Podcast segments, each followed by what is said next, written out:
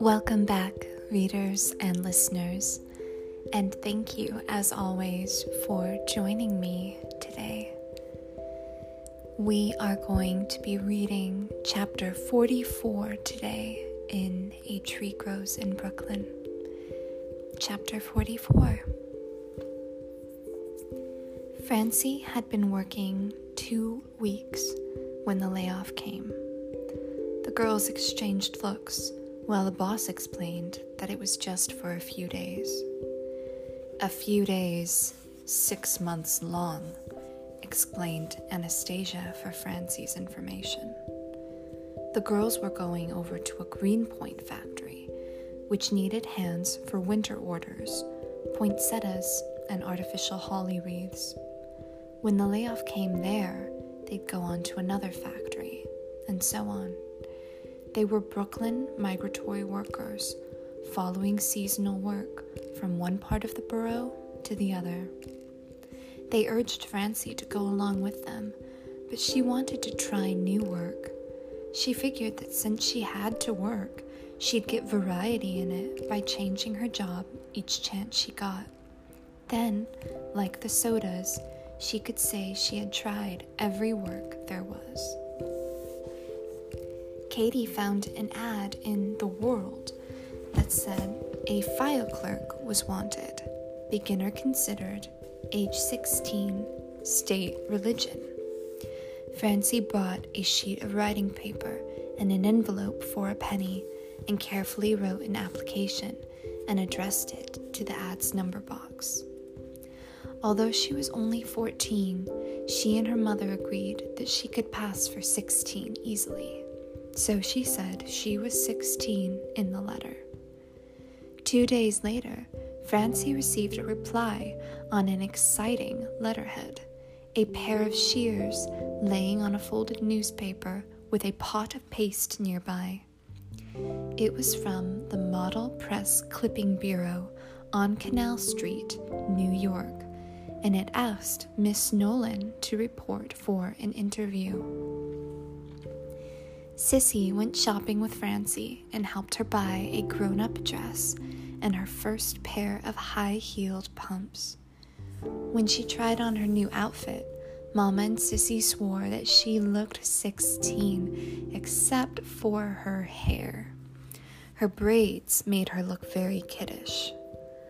"Mama, please let me get it bobbed," begged Francie.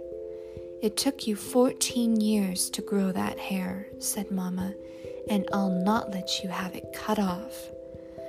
"Gee, Mama, you're way behind the time. Why do you want short hair like a boy? It would be easier to care for." Taking care of her hair should be a woman's pleasure. "But Katie," protested Sissy, "all the girls are bobbing their hair nowadays." "They're fools, then. A woman's hair is her mystery. Daytimes, it's pinned up, but at night, alone with her man, the pins come out and it hangs loose like a shining cape. It makes her a special secret woman for the man." "At night, all cats are gray," said Sissy wickedly. "None of your remarks," said Katie sharply. "It'd look just like Irene Castle if I had short hair," persisted Francie. "They make Jew women cut off their hair when they marry, so no other man will look at them. Nuns get their hair cut off to prove they're done with men. Why should any young girl do it when she doesn't have to?" Francie was about to reply when Mama said, "We'll have no more arguments." "All right," said Francie. "But when I'm eighteen, I'll be my own boss. Then you'll see." "When you're eighteen, you can shave your scalp for all I care. In the meantime," she wound Francie's two heavy braids around her head and pinned them in place with bone hairpins, which she took from her own hair. "There," she stepped back and surveyed her daughter. "It looks just like a shining crown," she announced dramatically. It does make her look at least eighteen, conceded Sissy. Francie looked in the mirror. She was pleased that she looked so old the way Mama had fixed her hair, but she wouldn't give in and say so. All my life I'll have headaches carrying this load of hair around, she complained. Lucky you if that's all that gives you a life of headaches, said Mama. Next morning, Neely escorted his sister to New York. As the train came on to the Williamsburg Bridge, after leaving Marcy Avenue Station, Francie noticed that many people sit- seated in the car rose as if in accord and then sat down again. Why do they do that, Neely? Just as you get on the bridge, there's a bank with a big clock. People stand up to look at the time so as they know whether they're early or late for work. I bet you a million people look at that clock every day, figured Neely. Francie had anticipated a thrill when she rode over that bridge for the first time, but the ride wasn't half as thrilling as wearing grown-up clothes for the first time. The interview was short. She was hired on trial. Hours, nine to five thirty, half an hour for lunch, salary, seven dollars a week to start. First, the boss took her on a tour of inspection of the Press Clipping Bureau. The ten readers sat at long, sloping desks. The newspapers of all the states were divided among them. The papers poured into the bureau every hour of every day from every city in every state of the Union. The girls marked and boxed items sought and put down their total and their own identifying number on top of the front page. The marked papers were collected and brought to the printer, who had a hand press containing an adjustable date apparatus and racks of slugs before her. She adjusted the paper's date on her press, inserted the slug containing the name, city, state of the newspaper, and printed as many slips as there were items marked. Then slips and newspaper went to the cutter, who stood before a large slanting desk and slashed out the marked items with a sharp curved knife. In spite of the letterhead, there wasn't a pair of shears on the premises. As the cutter slashed out the items, throwing the discarded paper to the floor, a sea of newspaper rose as high as her waist each fifteen minutes. A man collected this waste paper and took it away for baling. The clipped items and slips were turned over to the paster, who affixed the clippings to the slips. Then they were filed, collected and placed in envelopes and mailed. Francie got onto the filing system very easily. In two weeks, she had memorized the two thousand or so names or headings on the file box. Then she was put into training as a reader. For two more weeks, she did nothing but study the client's cards, which were more detailed than the file box headings. When an informal examination proved that she had memorized the orders, she was given the Oklahoma papers to read. The boss went over her papers before they went to the cutter and pointed out her mistakes. When she got expert enough not to need checking, the Pennsylvania papers were added. Soon after, she was given the New York State papers and now had three states to read. By the end of August, she was reading more papers and marking more items than any other reader in the bureau. She was fresh to the work, anxious to please, had strong, clear eyes. She was the only reader not wearing glasses, and had developed a photographic eye very quickly. She could take in an item at a glance and note immediately whether it was something to mark. She read between one hundred eighty two hundred newspapers a day. The next best reader averaged from one hundred to one hundred ten papers. Yes, Francie was the fastest reader in the bureau, and the poorest paid. Although she had been raised to ten dollars a week when she went on reading, her runner-up received twenty-five dollars a week, and the other readers received twenty dollars. since Francie never became friendly enough with the girls to be taken into their confidence, she had no way of knowing how grossly underpaid she was. Although Francie liked reading newspapers and was proud to earn ten dollars a week, she was not happy. She had been excited about going to New York, or about going to work in New York. Since such a tiny thing as a flower in a brown bowl at the library had thrilled her so, she expected that the great city of New York would thrill her a hundred times more, but it was not so. The bridge had been the first disappointment. Looking at it from the roof of her house, she had, a, she had thought that crossing it would make her feel like a gossamer-winged fairy flying through the air, but the actual ride over the bridge was no different than the ride above the Brooklyn streets. The bridge was paved in sidewalks and traffic roads like the streets of Broadway, and the tracks were the same tracks. There was no different feeling about the train as it went over the bridge. New York was disappointing. The buildings were higher and the crowds thicker. Otherwise, it was little different from Brooklyn. From now on, would all new things be disappointing? She wondered. She had often studied the map of the United States and crossed its plains, mountains, deserts, and rivers in her imagination, and it had seemed a wonderful thing. Now she wondered whether she wouldn't be disappointed in that, too. Supposing, she thought, that she was to walk across this great country. She'd start out at seven in the morning, say, and walk westward. She'd put one foot down in front of the other to cover distance, and as she walked to the west, she'd be so busy with her feet and with the realization that her footsteps were part of a chain that had started in Brooklyn that she might think nothing at all of the mountains, rivers, plains, and deserts she came upon. All she'd notice was that some things were strange because they reminded her of Brooklyn, and that other things were strange because they were so different from Brooklyn. I guess there's nothing new then in the world, decided Francie unhappily.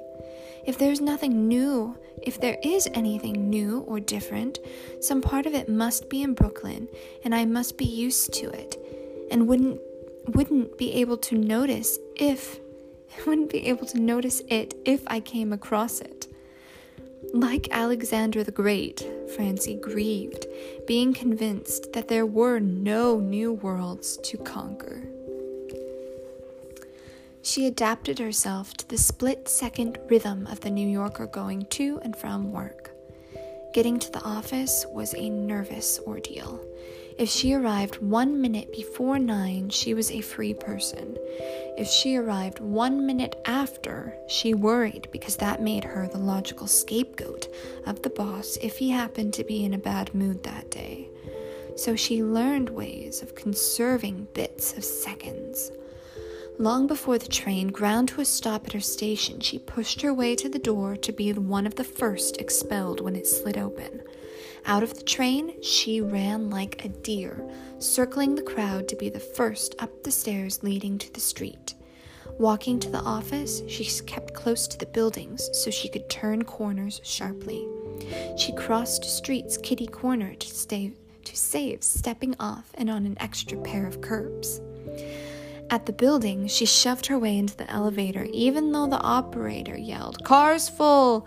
And all this maneuvering to arrive one minute before instead of after nine. Once she left home ten minutes earlier to have more time. In spite of no need to hurry, she still pushed her way out of the train, flew up the steps, rushed through the streets economically, and crowded into a full elevator. She was fifteen minutes early. The big room was echoingly empty, and she felt desolate and lost. When the other workers rushed in seconds before nine, Francie felt like a traitor. The next morning, she slept ten minutes longer and returned to her original timing. She was the only Brooklyn girl in the bureau. The others came from Manhattan, Hoboken, the Bronx, and one commuted from Bayonne, New Jersey.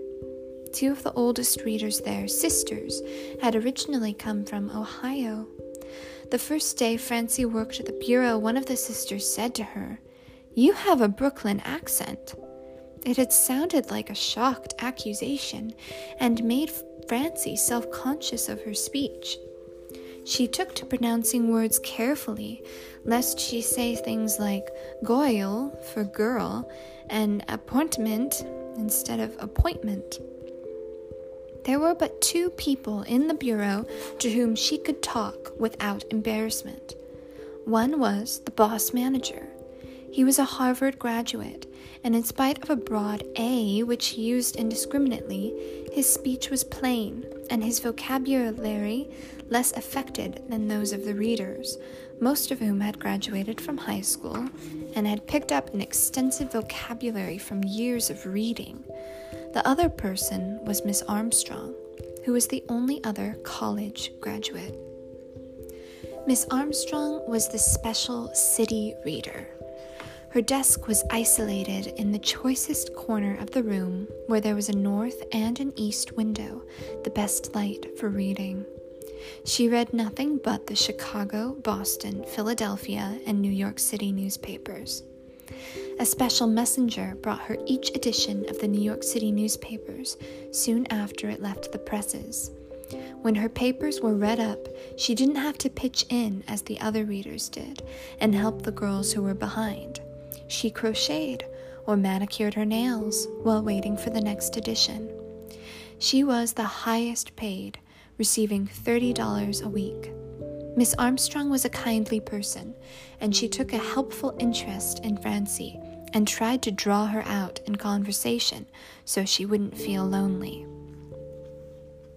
Once in the washroom, Francie overheard a remark about Miss Armstrong being the boss's mistress. Francie had heard of, but never seen, one of these fabulous beings. Immediately, she examined Miss Armstrong closely as a mistress. She saw that Miss Armstrong wasn't pretty. Her face was almost simian, with its wide mouth and flat, thick nostrils, and her figure was merely passable. Francie looked at her legs.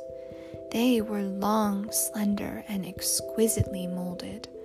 She wore the sheerest of flawless silk stockings and expensively made high-heeled pumps shod her beautifully arched feet.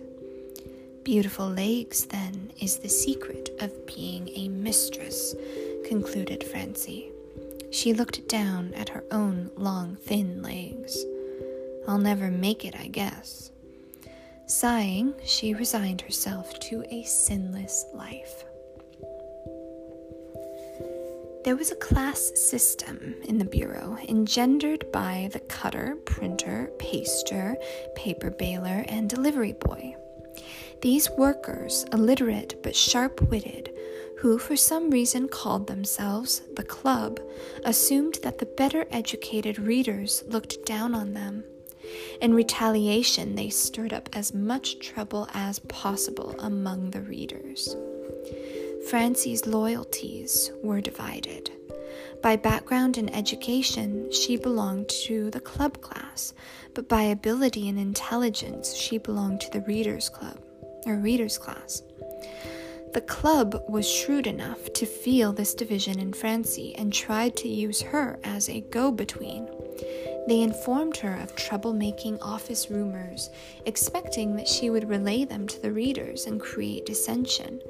But Francie wasn't friendly enough with the readers to exchange gossip with them, and the rumors died with her.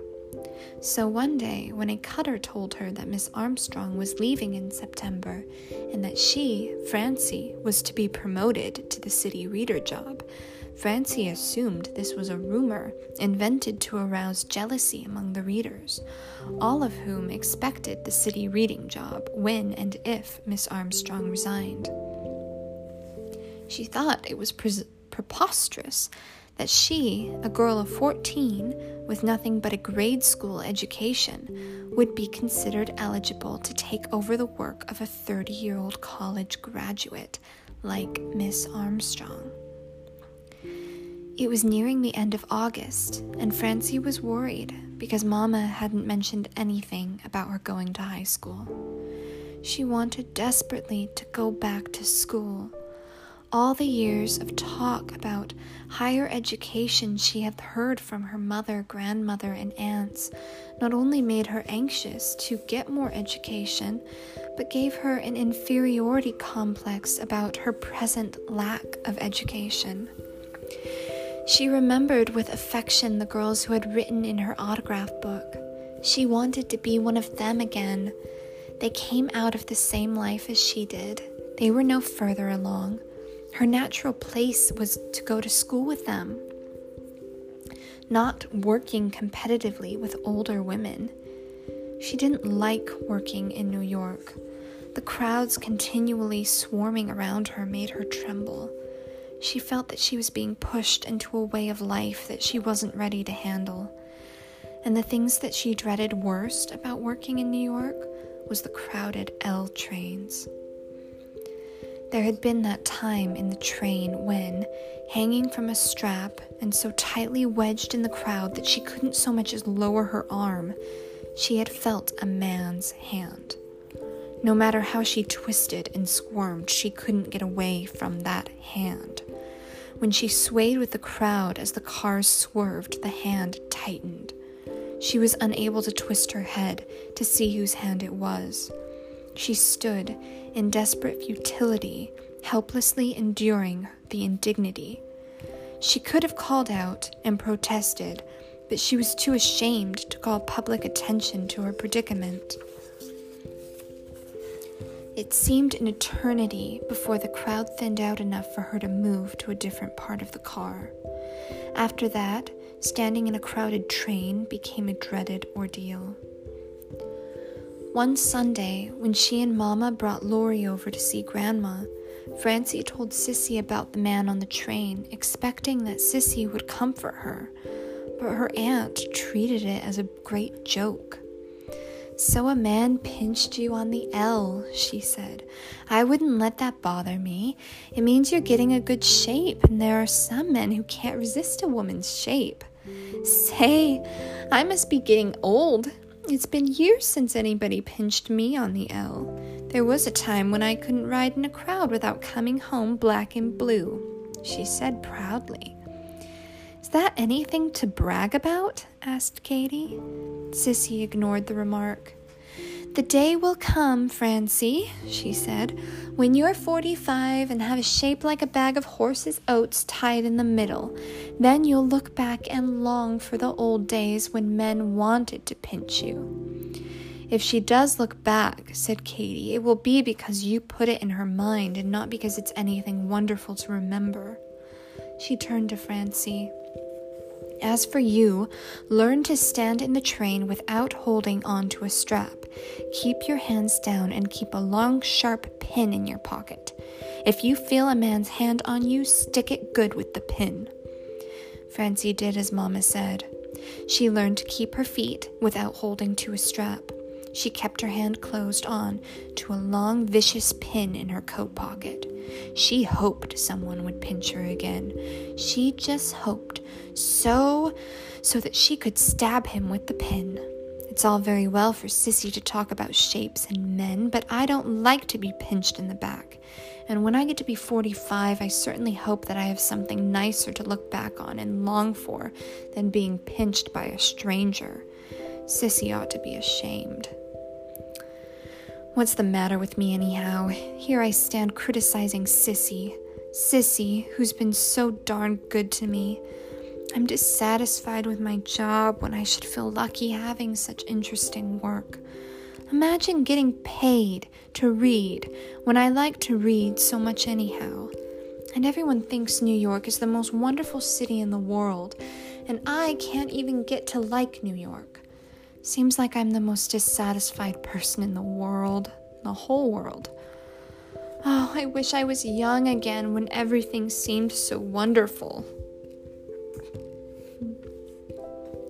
Just before Labor Day, the boss called Francie into his private office and informed her that Miss Armstrong was leaving to be married. He cleared his throat and added that Miss Armstrong was marrying him, in fact. Francie's conception of a mistress broke and shattered. She had believed that men never married their mistresses, that they cast them aside like worn-out gloves. So Miss Armstrong was to become a wife instead of a worn-out glove. Well, so we'll need a new city reader, the boss was saying. Miss Armstrong herself suggested that we, uh, try you out, Miss Nolan. Francie's heart jumped. She, city reader, the most coveted job in the bureau. There had been truth then in the club's rumors. Another preconceived idea gone. She had always assumed that all rumors were false. The boss planned to offer her fifteen a week, figuring he'd get as good a reader as his future wife at half the salary. The girl should be tickled to death, too, a youngster like that. Fifteen a week. She said she was past sixteen. She looked thirteen. Of course, her age was none of his business as long as she was competent. The law couldn't touch him, hiring someone underage. All he'd have to say is that she deceived him as to her true age. There's a little raise along with the job, he said benignly. Francie smiled happily, and he worried. Have I put my foot in it? He thought. Maybe she didn't even expect a raise. He covered his blunder hastily. A, a small raise after we see how you work out. I don't know, began Francie doubtfully. She's over sixteen, decided the boss, and she's going to hold me up for a big raise. To forestall her, he said, we'll give you fifteen a week starting. He hesitated. No use being too good-natured. Starting the first of October. He leaned back in his chair, feeling as gracious as God himself. I, I mean, I don't think I'll be here much longer. She's working me for more money, he thought. Aloud, he asked, why not? I'm going back to school after Labor Day, I think. I meant to tell you as soon as my plans were settled. College? High school. I'll have to put Pinsky on city, he thought. She's getting twenty-five now, she'll expect thirty, and I'm right back where I started. This Nolan is better than Pinsky, too. Damn, Irma. Where does she get the idea that a woman shouldn't work after marriage? She could keep right on, keep the money in the family, buy a home with it. He spoke to Francie. Oh, I'm sorry to hear that. Not that I don't approve of higher education, but I consider newspaper reading a darn fine education. It's a good life. It's a good life. It's a good live, ever-growing contemporary education. While in school, it's merely books. Dead books, he said contemptuously. I'll, I'll have to talk it over with my mother. By all means, tell her what your boss said about education, and tell her I said. He closed his eyes and took the plunge. That will pay you twenty dollars a week, starting the first of November. He shaved off a month. That's an awful lot of money, she said in all honesty. We believe in paying our workers well so they stick with us. And, um, Miss Nolan, please don't mention your future salary. It's more than anyone else is getting. He lied. And if they found out, he spread his hands in a gesture of futility. You understand? No washroom gossip. Francie felt gracious as she set his mind at ease by assuring him that she'd never betray him in the washroom. The boss started to sign letters, indicating that the interview was over. That's all, Miss Nolan, and we must have your decision the day after Labor Day. Yes, sir. Twenty dollars a week. Francie was stunned. Two months ago, she was glad to earn five dollars a week. Uncle Willie only earned eighteen a week, and he was forty. Sissy's John was smart and earned but twenty-two fifty a week. Few men in her neighborhood earned as much as twenty a week, and they had families, too. With that money, our troubles would be over, thought Francie. We could pay rent on a three-room flat somewhere. Mama wouldn't have to go out to work, and Lori wouldn't be left alone so much. I guess I'd be mighty important if I could manage something like that. But I want to go back to school. She recalled the constant harping on education in the family. Grandma, it will rise you up on the face of the earth. Evie, each of my three children will get three diplomas. Sissy, and when mother goes, pray God not for a long time yet, and baby is big enough to start kindergarten, I'm going out to work again, and I'll bank my pay, and when little Sissy grows up, I'll put her in the best college there is. Mama, and I don't want my children to have the same hard-working life I have. Education will fix it so that their lives are easier. Still, it's such a good job, thought Francie. That is, good right now. But my eyes will get worn out from the work. All the older readers have to wear glasses. Miss Armstrong said a reader's only as good as long as her eyes hold out. Those other readers were fast, too, when they first started. Like me. But now their eyes... I must save my eyes, not read away from the job. If Mama knew I could get twenty a week, maybe she wouldn't send me back to school. And I couldn't blame her. We've been poor so long. Mom is very fair in all things, but this money might make her see things in a different way, and it wouldn't be her fault. I won't tell her about the raise until after she decides about school. Francie spoke to Mama about school, and Mama said, yes, they'd have to talk about it. They'd talk about it at right after supper that night. After finishing their supper coffee, Katie announced needlessly, since everybody knew it, that school was opening next week. I want both of you to go to high school, but it's working out that only one of you can start this fall. I'm saving every cent I can out of your pay so that next year, both of you will be back in school. She waited. She waited a long time. Neither of the children answered. Well... Don't you want to go to high school? Francie's lips were stiff as she spoke. So much depended on Mama, and Francie wanted her words to make a good impression. Yes, Mama, I want to go back to school more than I ever want anything in my life. I don't want to go, said Neely. Don't make me go back to school, Mama. I like to work, and I'm going to get a two dollar raise the first of the year. Don't you want to be a doctor? No, I want to be a broker and make lots of money like my bosses. I'll get onto the stock market and make a million dollars someday. My son will be a great doctor. How do you know? I might turn out like Doctor Hewler on Mozer Street with an office in a basement flat and always wear a dirty shirt like him. Anyhow, I know enough. I don't need to go back to school. Neely doesn't want to go back to school, said Katie. She spoke to Francie, almost pleadingly. You know what that means, Francie. Francie bit her lip. It wouldn't do to cry. She must keep calm. She must keep thinking clearly. It means, said Mama, that Neely has to go back to school. I won't, cried Neely. I won't go back no matter what you say. I'm working and earning money, and I want to keep on. I'm somebody now with the fellows. If I go back to school, I'm just a punk kid again. Besides, you need my money, Mama. We don't want to be poor again. You'll go back to school, announced Katie quietly. Francie's money will be enough.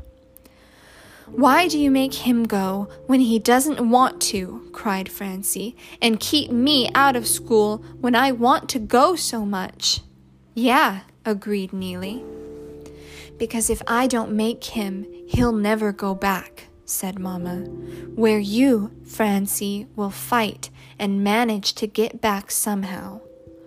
Why are you so sure all the time, protested Francie. In a year I'll be too old to go back. Neely's only thirteen. He'll still be young enough next year. Nonsense, you'll only be fifteen next fall. Seventeen, corrected Francie, going on eighteen. Too old to start. What kind of silly talk is that? Not silly. On the job, I'm sixteen. I have to look and act sixteen instead of fourteen.